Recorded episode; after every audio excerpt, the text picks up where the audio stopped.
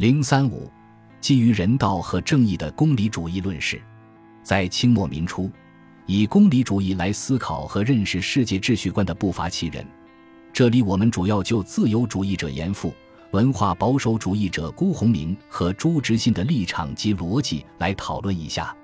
严复作为较早接受和运用进化主义的中心人物，常常也被视为中国社会达尔文主义的代表。正如我们一般理解的那样。社会达尔文主义不恰恰就是主张社会领域也像生物领域那样遵循优胜劣败、弱肉强食这种铁的原则的一个特例吗？如果这样，我们不是有足够的理由把严复也与强权主义逻辑联系在一起吗？在肯定物竞天择、适者生存这种进化原理的普遍适用性，当然也适用于社会上。我们确实可以说严复是一位社会达尔文主义者，但是。严复既不主张种族优劣、高低等意义之下的社会达尔文主义，也不主张以物质和军事力量来决定一切的强权主义。严复的社会达尔文主义是以人道和公理为基础的。严复对国际关系和世界秩序的思维方式，主要是基于人道、正义和公理这种普遍的理性和价值。简单说，就是基于公理主义的理念。从严复评论德国攫取山东胶州湾的方式进入他的公理主义逻辑，是一个恰当的例子。一八九七年十一月，德国两名传教士在山东巨野被中国人杀害。中国人认为这是一件正当的行为，但却为德国提供了一个在山东采取军事行动的借口。中日甲午战争之后，中国一厢情愿式的联俄策略。成了俄国掠夺中国势力范围的有效途径，其他列强当然不甘落伍，德国更是迫不及待的要在中国找到下手的机会。德国殖民主义者感到他们在中国的殖民行动迟缓了，他们认为他们在中国还没有取得任何东西，这是他们得不到其他国家的尊重，也被中国人视为软弱的原因。驻圣彼得堡大使拉杜林在致首相和伦洛西的秘密公文中称。如果德国不干脆地取他所希望或需要的，华人只会把它当作是一种软弱的表示，而绝不会认为是崇高的大公无私的证据。如果到现在为止还没有在中国取得任何东西的德国，而还要顾及中国，则德国在远东的威信将只会下降，中国绝不会因此而感激。总之，要在中国取得一个巩固的并受人尊敬的地位，只有一个办法。即或者干脆的攘夺一个合适的海口据为己有，他既能从其后的与中国内地建立起商业关系，又能保卫这些关系。执事之故，威廉二世得知传教士被杀的消息后，就毫不掩饰地说：“中国人终究给我们提供了期待已久的理由与事件，我决定立刻动手。我现已坚决放弃我们原来过分谨慎，而且被全东亚人认为是软弱的政策。”并决定要以极严厉的、必要时并以极野蛮的行为对付华人，以表示德皇不是可以随便被开玩笑的，而且和他为敌并不好玩。事实上，德国很快采取了军事行动，以武力占据了胶州湾和胶州城，这显然是一种强权主义的行为。但英国《泰晤士报》竟为德国的这种强盗式行为进行辩护。英国路透社电称，《泰晤士报》。称赞德国在与中国交涉中使用武力，并希望英国也采取类似的行动。严复对德国行径所做出的反应，就是从《泰晤士报》的辩护开始的。严复迅速撰写了《博英泰晤士报论德具骄傲式》，批评驳斥《泰晤士报》的言论，同时谴责德国的强权行径。严复这样说：“呜呼！”吾今而知英人开化之说为不可信也。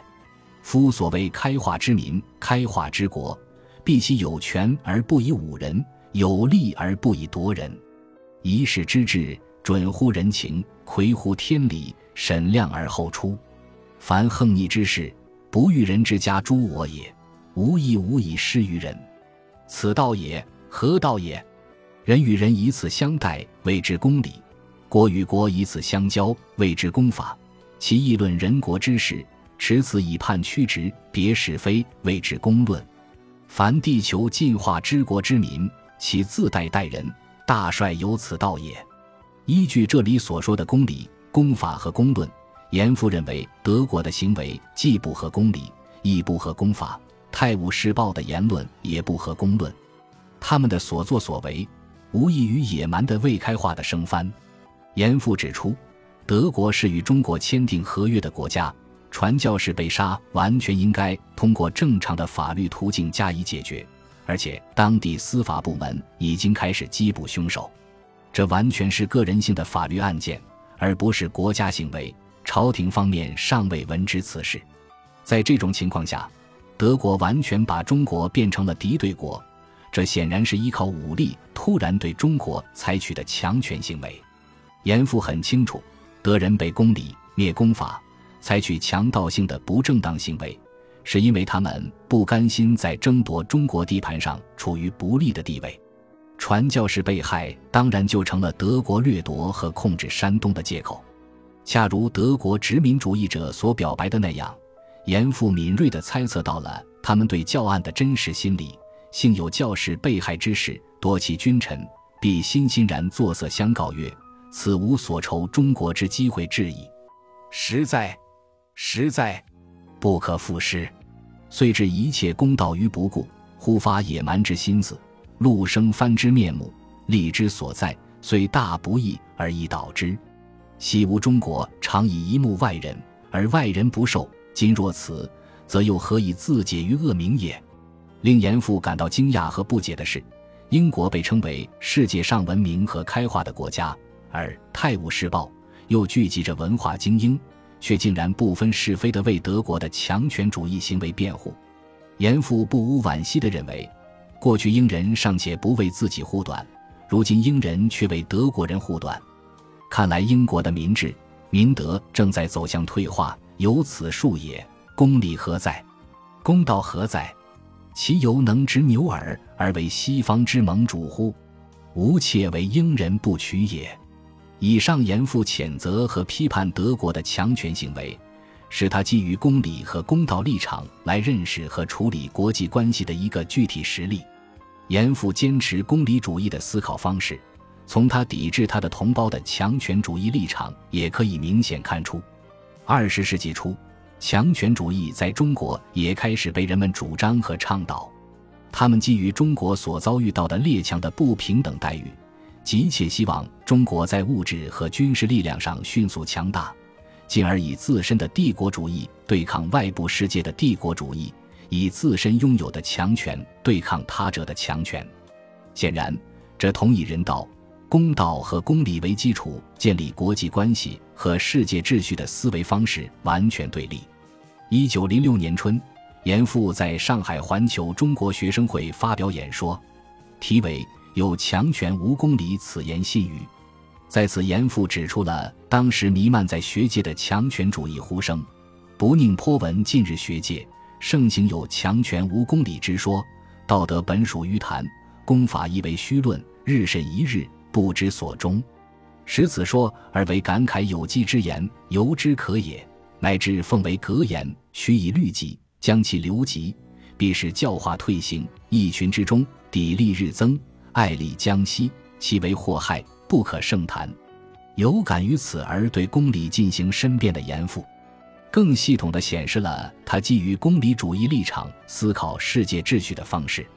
习惯于从中国传统中寻找各种观念萌芽和意识的严复，认为《周易》首重的群龙无首，就是强调谨慎使用刚德；认为作为《春秋》大义之一的拨乱式反之政，就是主张罢黜强权，坚持公理。对于严复来说，坚持公理更为典型的例子是孟子，他生活在强权盛行、公理式微的战国时代。但他却不为武力争夺的这种残酷现实所左右，反其道而行之地主张性善，与时势相反的推崇王道和拒斥霸道，鲜明地区分得利，要求以德赢得天下人心。除非使天下果为强权有厌，而公理实无可依据，否则孟子就不会煞费苦心的去信持公理。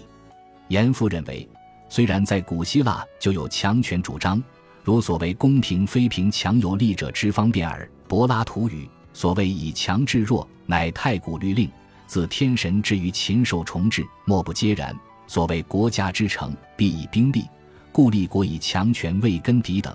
但在西方历史上，强权之说往往是一种虚悬的东西，这是因为其一，推行强权，他在把统治者的专制和暴力正当化的同时，也把被统治者使用暴力反抗统治者的行为正当化；其二，如果推行强权，只以强力来论定一切，人类就会退化到野蛮社会之中，人与人之间。